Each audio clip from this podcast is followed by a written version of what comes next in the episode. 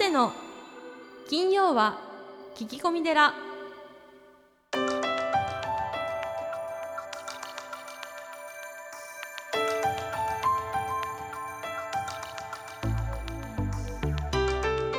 ようこそ架空の寺スタジオにお送りする長谷の金曜は聞き込み寺ナビゲーターの南雲もぐなです。群馬県太田市は随願寺住職であられる長谷さん。どうぞよろしくお願いいたします、はい、よろしくお願いします。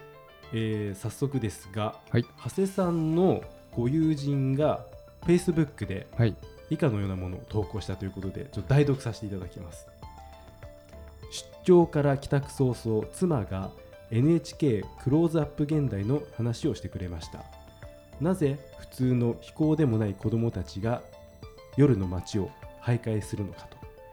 結局のところ子供たちは親の愛情に乏しく誰かに話を聞いてほしいとのこと。妻から出てきた言葉は全国のお寺の住職がもっと子供たちの話を聞いてあげればいいのにとか全国のお寺にお供え物の食べ物が余っているなら十分に食べられない子供たちをお寺に呼んでみんなで家族のように食べればいいのにと妻は言いました。で僕は続けてこう言いました。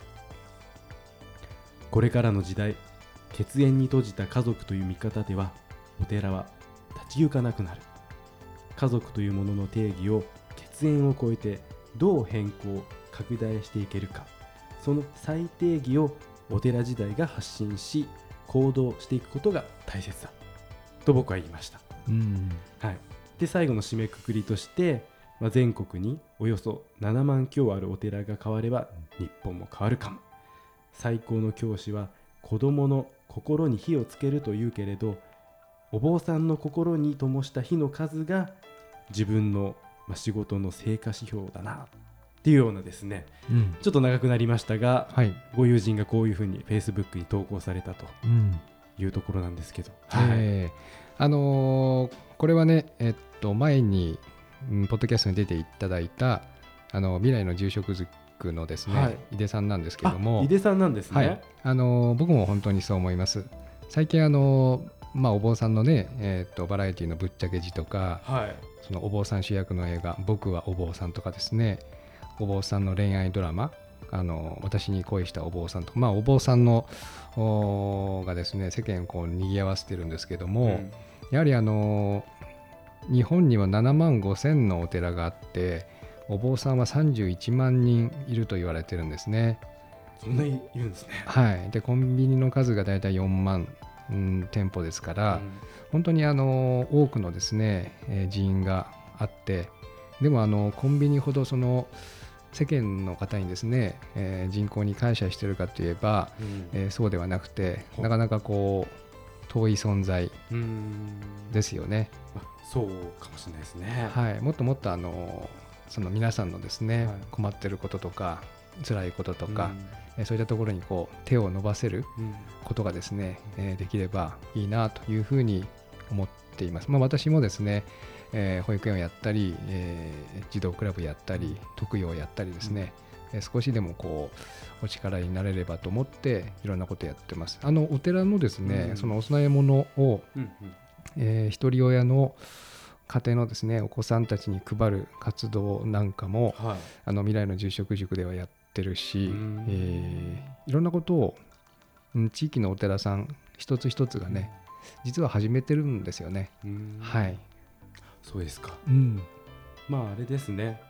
今核家族って言われてなかなかこう他人とコミュニケーション取れない時代じゃないですか。ええ。だからそういうお寺とか住職さんお坊さんがもっとこう近い存在になってくれたらもっといいかもしれないですね本当に。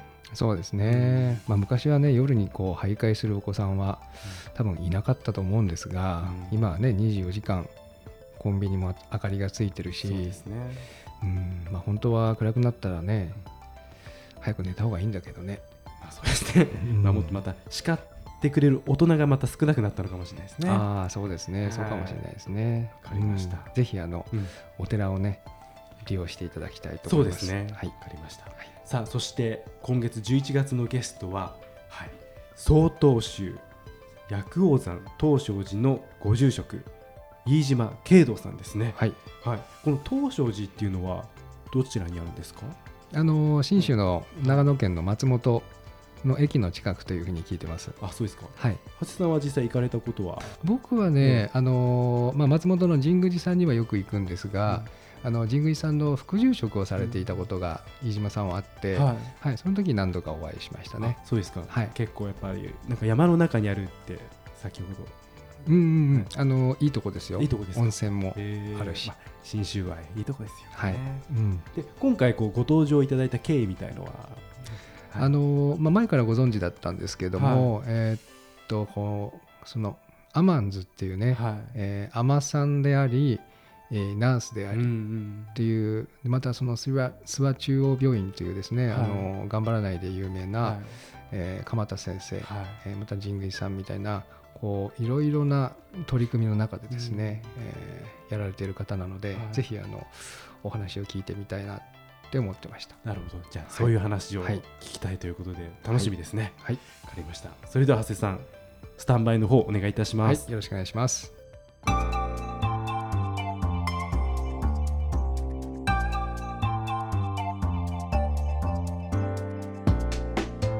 今月のゲストは曹洞宗薬王山東照寺ご住職の飯島慶道さんです。よろしくお願いいたします。よろしくお願いします。えーまず最初に飯島さんのプロフィールをご紹介させていただきます信州大医療技術短期大学部看護学科を卒業後出家得度愛知専門二騒動で修行駒沢大同大学院修士課程修了諏訪中央病院で内科病棟訪問看護緩和ケア病棟にナースとして勤務し平成12年3月再び僧侶としての生活を再開。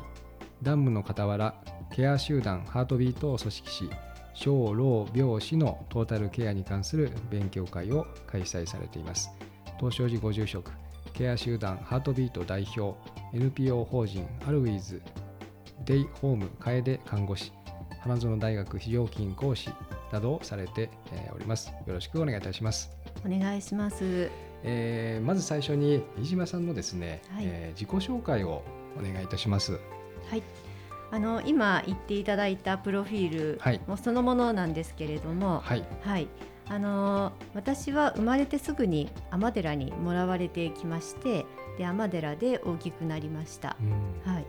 でそそれからまあ中学校、高校、そして大学はあの看護の道に進みまして、はい。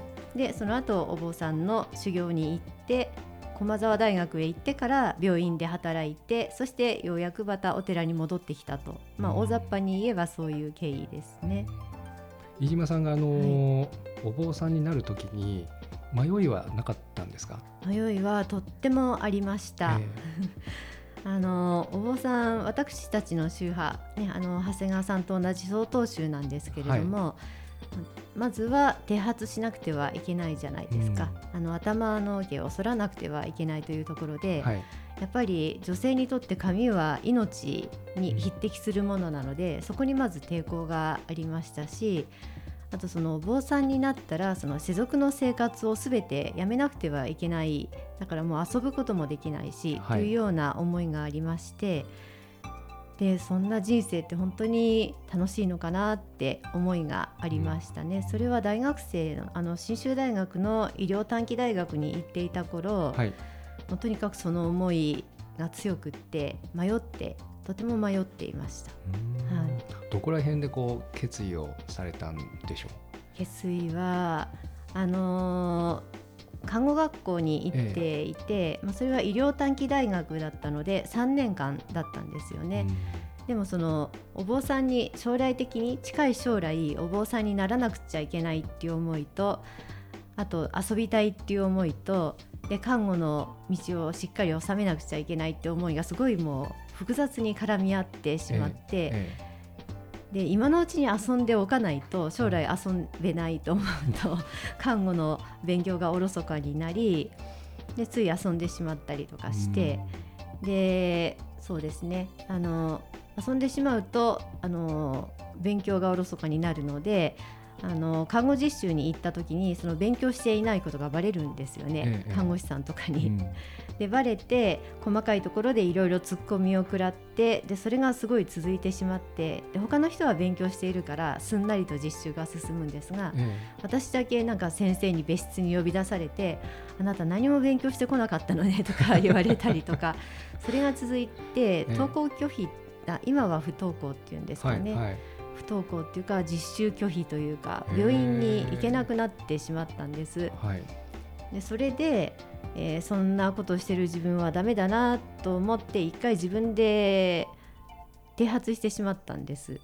頭を反って学校を辞めて修行に行かしてもらおうとうん。思って啓発をしてしまってでその修行道場のその道長先生のところにえー二僧堂で修行させてくださいって言いに行ったんですが、ええそんな看護の大変な実習もできないような人がうん。修行を全うできることはありえませんってまた門前払いを食ってしまってそこでまたまああの結局看護学校をしっかり収めるということで、はい。3年間のところを4年間やって4年間やったんですがでもやっぱりその看護師として体制する自信もなくもうお坊さんになるしかないかなと思ってでようやくあの4年間終わって修行に出れたというようなその失敗があったからこそ、うん。えー修行に出れたのかなと思います。うん。なんかこう今のい飯島さんを見てると意外ですね。あそうですか、ええ。うん。あの大学を終えられて大学院に行かれはいましたよね。はい。それは何かあったんですか？そうですね。駒澤大学の時ですよはい。ね。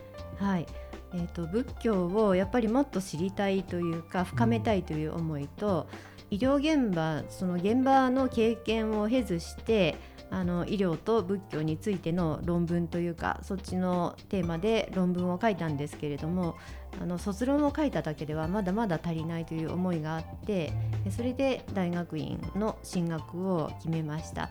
それとあと,、えー、と大学ではオーケストラに駒澤大学管弦楽団っていうんですが、え。に所属していてええ。えもっと音楽もやりたかったので。バイオリンをされるんでそうです。すよね。はい。あ。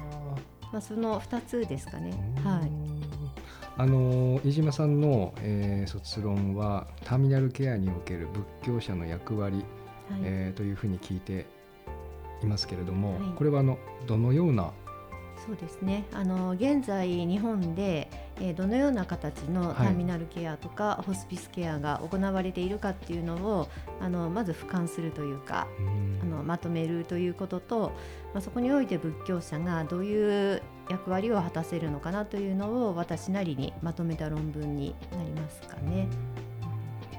あのターミナルケアというのをこうわからない方がいらっしゃると思うんですけども、えターミナルケアまたあのグリーフケア、えービリーブメントケアとありますけどもちょっとあの説明していただけますか？ーそうですねまずあの日本語に訳すとターミナルケアは終末期のケアということですね。そしてグリーフケアは、えー死別悲嘆グリーフというのはあの非常に深い思い悲しみのことを言いますけれどもそこに対するケアであとビリーブメントケアというのは死別に対するケアでもそういうような役になります。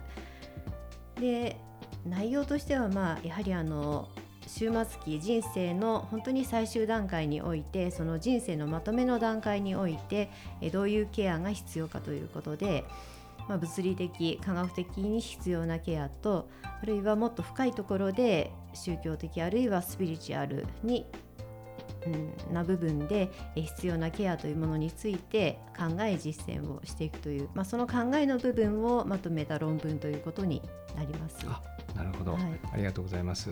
著書の中にですね、えー英国バース大学、えー首都お社会センターのセンター長であられるトニー・ウォルターさんがイギリスにはケアがあるが供養はない日本には供養があるがケアがないという言葉に非常に、えー影響されたというふうにおっしゃられてますけれどもはい。これはどういうことなんでしょう？そうですね。あのイギリスの方から見るとそはい。の死別後の供養というのはうん。ないそうなんですよね。うん。その一周期とか三回期とか七回期とかって仏教では普通にありますよね。はい。でそれがないけれどもしっかりとしたあの終末期のケアとかグリーフケアはあるでですけれども、まあ、やはりそこがないということでで逆に日本はそういう供養はあるけれどもそのそれに先立ってのケアの部分が非常に薄いというかないに等しい状態。ですのでこれはお坊さんにとってあのすごい当てはまる言葉なんじゃないかなっていうふうに思うわけです。両方やればケアも供養も両方できればその生老病死のトータルケアという部分でお坊さんが、えー世の中で苦しんでいる方々にあのしっかりと寄り添っていけるんではないかなということで、まあ、そこの部分をうまく表現した言葉じゃないかなと思っています。はうちもあの来年から、えー、と特養を始めるんですけれども、うん。そのやはりその葬儀の前ですよね。そこでこういかに、えー皆さんとこう関わっていけるかというのがとても大事だと思うんですけれども、えーケア集団ハートビートという、うまあ、代表されてますがはい、それがケアなんですね。そうですね、うん。あの亡くなる前も亡くなった後も関わっていけるようなケアを目指しています。それは施設の中とかのケアではなくってのみではなくって、もっと広く社会の中で普通に生活している中で普通にケアがあるという社会を目指して活動しているのがケア集団ハートビートというふうになります。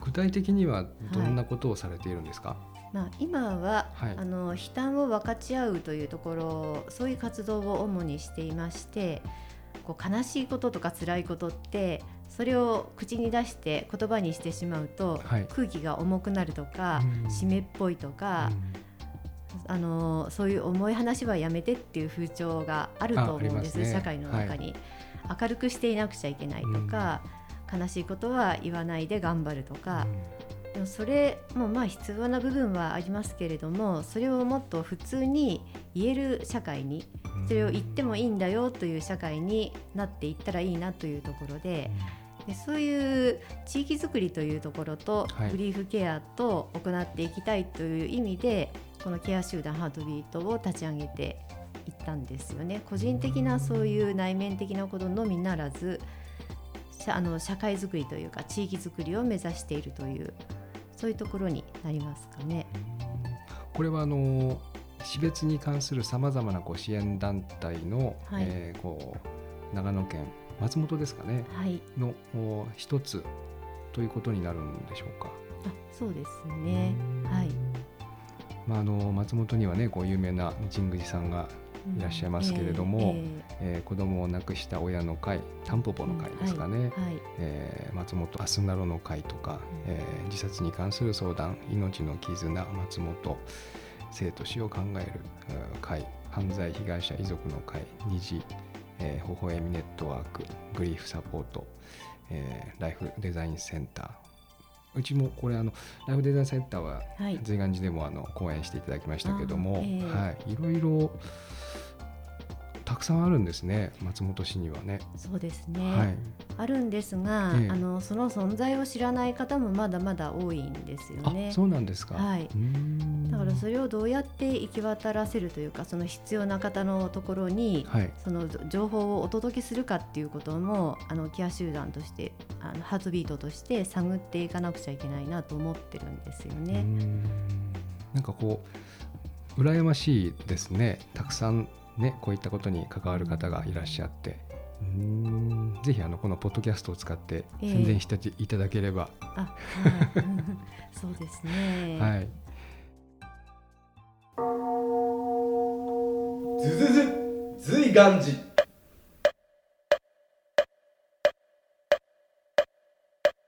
新コーナーずずず随願寺。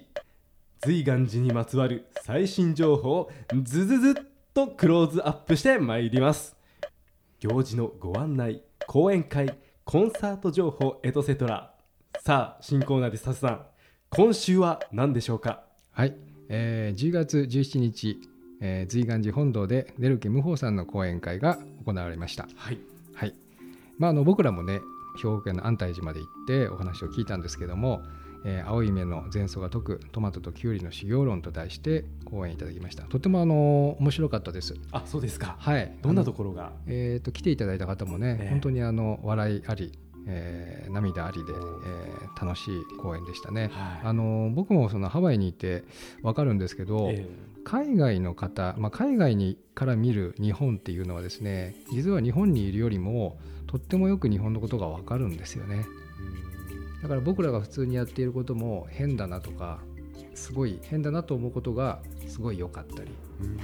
はい、そういったことをあのやっぱりネルケさんだからこそ言える、うん。お話でしたね。ああそうですか。うん。わかりました。でですねその講演会つながりじゃないんですけどはい、ずずずっといきますよ、えー森田保育園創立60周年記念講演会が12月12日に行われそうですね。はい、長谷さんが経営されている森田保育園2階ホールにてえゲストが前回ゲストとしてご登場いただきました影山秀夫さんですね、はい。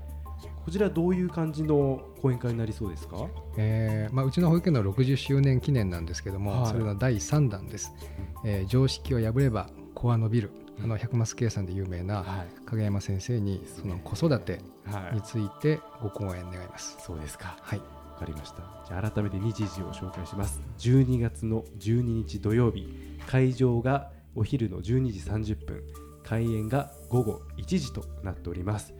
えーこちらあの料金の方はどうなってますか？あのうちの保護者は、えー無料なんですけどもそれ以外の方は、えー1000円になります。はい。あのホームページの方から、まあ、森田保育園のホームページまたはお寺のホームページから、えーネット決済もできますのでそちらの方で申し込んでください。はい。以上ズズズ随願寺でした。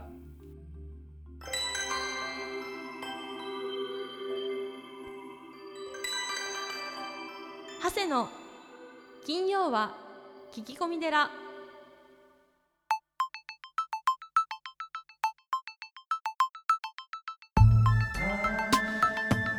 長谷の金曜は聞き込み寺いかがでしたか？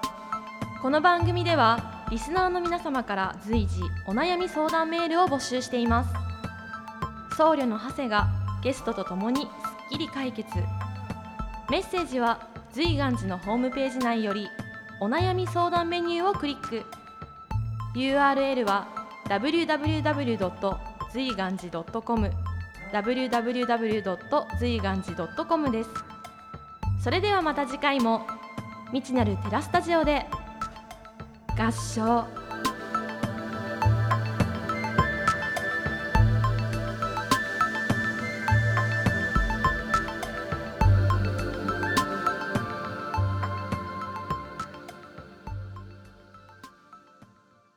お知らせです。番組でお便りを採用された方には長谷の著書「お坊さんが教える悟り入門」をもれなくプレゼントしています。お便りお待ちしております。